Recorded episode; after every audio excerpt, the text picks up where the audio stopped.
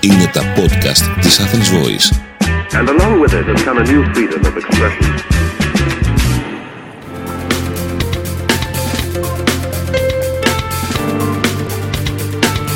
marketingconsultant.gr Μάρκετινγκ για μικρές ή μεσαίες επιχειρήσεις και ελεύθερους επαγγελματίες.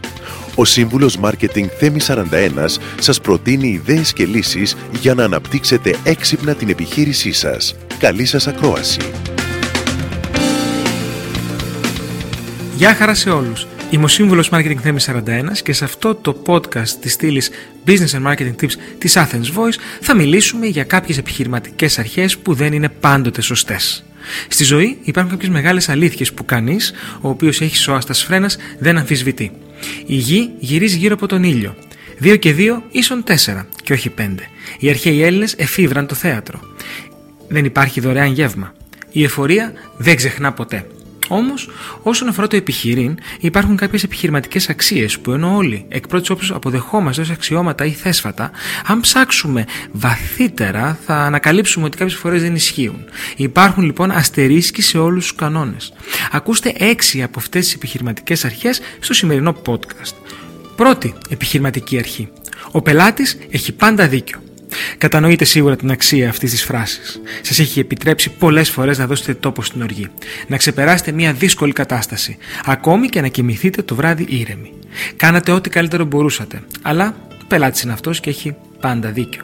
Ωστόσο, η αλήθεια είναι ότι ο πελάτης δεν έχει πάντα δίκιο, όπως δεν έχει και πάντα άδικο. Ποιο είναι το πρόβλημα; Αν περιστρέφετε όλες τις αξίες της εταιρείας σας γύρω από το παντοτινό δίκαιο του πελάτη, είναι σίγουρο ότι θα έχετε προστριβές με το πιο πολύτιμο κεφάλαιο της επιχείρησής σας, τους ίδιους τους ανθρώπους σας. Όταν ο πελάτης είναι στριφνός, άδικος, κακός ή ξεκάθαρα ψευδόμενος, σκεφτείτε πριν και πάνω απ' όλα τον δικό σας άνθρωπο που εκείνη τη στιγμή πρέπει να τον αντιμετωπίσει. Μην αποσυμπιέζετε λοιπόν τις καταστάσεις εις βάρος των ανθρώπων σας. Είναι προτιμότερο να χάσετε έναν κακό πελάτη παρά έναν καλό υπάλληλο. Δεύτερη αρχή. Το business plan είναι το α και το ω. Ναι, το business plan είναι απαραίτητο και χαρτογραφεί με τον καλύτερο τρόπο τους στόχους μιας εταιρείας. πρόθεσμα και μακροπρόθεσμα. Περιγράφει το σήμερα, οριοθετεί το αύριο, δείχνει πού θέλετε να πάτε. Ωστόσο, κάποιες φορές, όταν θεωρείτε ότι το business plan είναι το Α και το Ω, χάνετε τα υπόλοιπα 22 γράμματα. Τι εννοώ, όλη η ενέργεια που διοχετεύεται στη δημιουργία ενός business plan και δεν είναι ποτέ λίγη για ένα σωστό business plan, θα μπορούσε κάλλιστα να κατευθυνθεί σε πιο απτές και σημαντικές δράσεις. Για παράδειγμα, θα προτιμούσατε να ξοδέψετε τον επόμενο μήνα φτιάχνοντας ένα business plan ή οργανώνοντας το e-shop σας; Εξαιρουμένων λοιπόν των περιπτώσεων όπου αναζητάτε χρηματοδότηση, το business plan δεν είναι απαραίτητα η πρώτη σας ανάγκη. Τρίτη αρχή. Επιχείρησε κάτι πρωτότυπο και μοναδικό. Σας έχω νέα. Η παρθενογένεση περιλαμβάνει συνήθως μονοκύτταρου ευκαριωτικούς οργανισμούς, βριόζωα και βακτήρια και πολύ πιο σπάνιες επιχειρήσεις. Είναι πραγματικά πίστευτο ο ρυθμός των ωρών που σπαταλούνται σε brainstorming αντικειμένου νέας επιχείρησης ή νέου branch υπάρχουσα επιχείρησης. Δεν θα φτιάξετε το νέο Google, Twitter ή Facebook. Ό,τι έχετε σκεφτεί το έχει ήδη σκεφτεί κάποιος άλλος πριν από εσάς. Αυτό που οφείλετε να κάνετε είναι να βρείτε αυτό κάτι που θα μετατρέψει το οικείο, ακόμη και το απολύτως οικείο σε κάτι συναρπαστικά νέο. Σας θυμίζω ότι ο Steve Jobs δεν εφήβρε ούτε τον υπολογιστή ούτε το κινητό τηλέφωνο.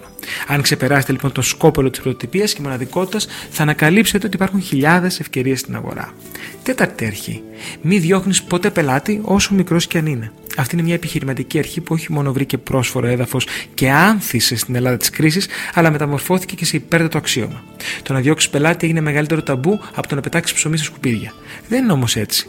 Ο νόμος του Παρέτο μας λέει ότι αντί για περισσότερα γεγονότα, το 80% των επιπτώσεων προέρχονται από, τον 20, από το 20% των αιτιών. Θα δείτε ότι αυτό ισχύει και με το πελατολόγιο σας.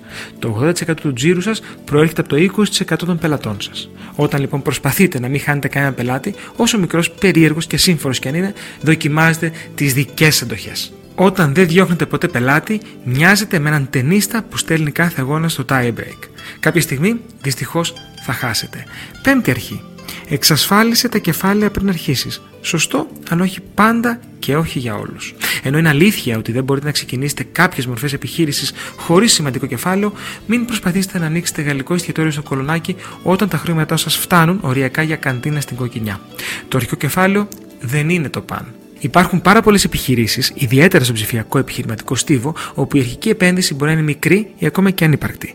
Ψάχνοντας συνεχώς angel investors, αναζητώντας crowdfunding ή προσπαθώντας να πείσετε κάποιο μέλος της οικογένειά σας, συνήθως τον επιτυχημένο θείο, να σας χρηματοδοτήσει, χάνετε πολύτιμο χρόνο και είναι πάντα πιθανόν να ψυχρανθείτε με τον οικογενειακό σας κύκλο.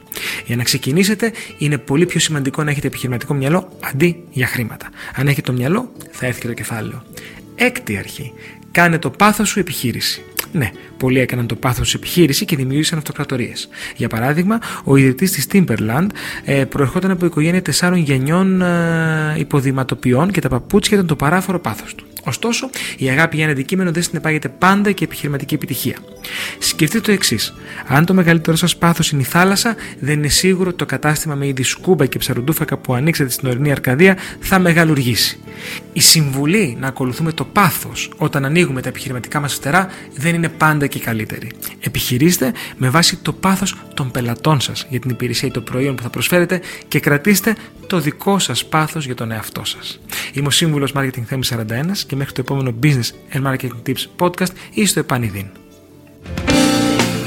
Μόλις ακούσατε τις ιδέες και τις λύσεις που προτείνει ο σύμβουλος Μάρκετινγκ Θέμης 41 για την έξυπνη ανάπτυξη της επιχείρησής σας.